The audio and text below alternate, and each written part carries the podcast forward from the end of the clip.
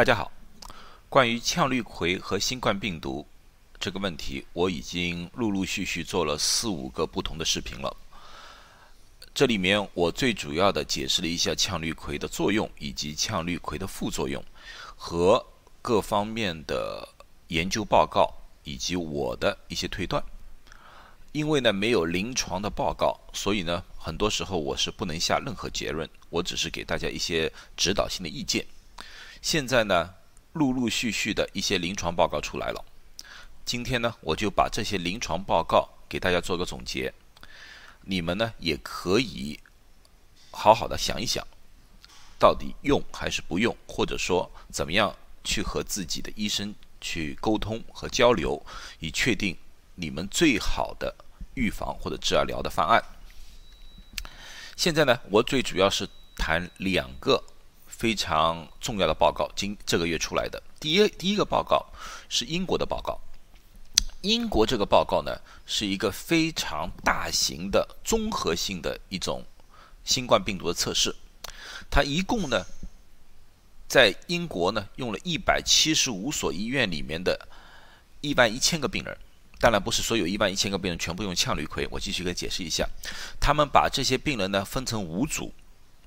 一组呢就是什么都不用，一种呢是用羟氯喹，另外一种呢是用地塞米松，还有一种呢是呃其呃其他的一些药物，就像呃抗艾滋病的药物啊，诸如此类的。还有一种呢就是用瑞德西韦。呃，最近大家可能听说过了，地塞米松有一个突破性的实验临床报告啊，也就是从这里面出来的。啊，这个呢，我在另一期我会详细的和大家介绍一下，因为呢，这个报告呢也有自己的缺陷。为什么呢？至今为止，我们没有看到它具体非常非常具体的数据，也就是说，我们没有看到一份像样的医学报告。他们是用新闻发布稿的形式，就是这个新闻发布稿的形式和大众见面的。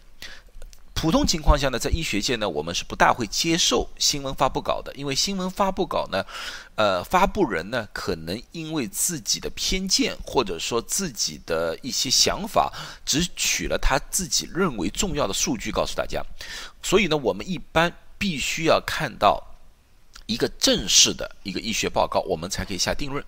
所以呢，地塞米松这个东西呢，我。会有了一个更新的消息之后，才会做一个特殊的视频。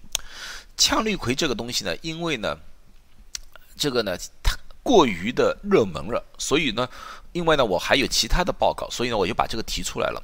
这个呢最主要是用在谁身上的呢？用在住院病人。住院什么样的病人呢？住院病人在英国和美国都是比较重症的，就是有呃缺氧的。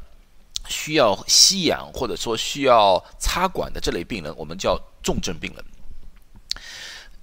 这些病人里面呢，他们一千五百四十二个人用了羟氯喹，啊，三千一百三十二个人呢没有用，啊，可是呢，他羟氯喹到底用了什么样的剂量？什么呢？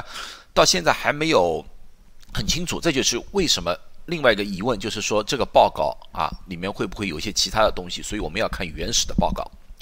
他们的结论呢是这样子的：二十八天之后，用了羟氯喹的重症病人，百分之二十五点七的死亡率，可是呢，不用的呢是二十三点五的死亡率。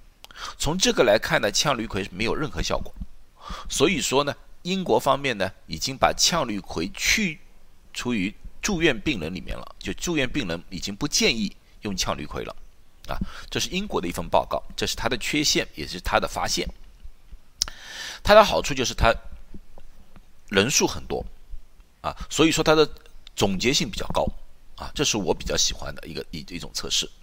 美国方面和加拿大方面呢也做了一个测试，可他测试呢并不是住院病人，他出测试的呢是一些呃接触过确诊病人过的一些人，就像医务工作者，他们呢必须是在两米之内，就是 six feet 以内。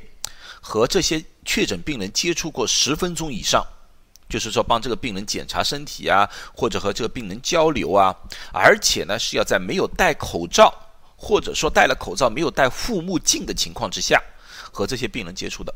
所以呢，这些我们英文叫 high risk，就是高风险的一些人群，啊，这些人呢就自动的去报名参加这次测试，然后这个测试是双盲的。什么叫双盲的呢？我解释过了，双盲就是说谁都不知道是用了药还是没有用药。他们呢，实验方面呢就把那些药寄给那些人，一共八百二十一个人参加了这个测试，四百十四个人最后打开的时候，四百十四个人是用了羟氯喹，四百零七个人呢是没有用羟氯喹。过了十四天之后呢，他们看这个结果，那个羟氯喹的剂量呢，这个里面是开始的时候是八百毫克，然后六到八个小时之后吃六百毫克，然后呢六百毫克每天一粒，又吃吃四天，也就是说五天，啊，一共吃了五天的羟氯喹，然后呢十四天以后做核酸测试，核酸测试那时候发现呢，用羟氯喹的人里面四十九个人确诊，不用羟氯喹的五十八个人确诊。那么大家可能觉得，哦，哇，最起码少了十个人。对，从数字上是看是少了十个人。然而，如果我们用统计学的角度去测试的话，我们发现这两组人没有任何差异。也就是说，羟氯喹没有预防新冠病毒的作用。啊，这是他们的一个结论。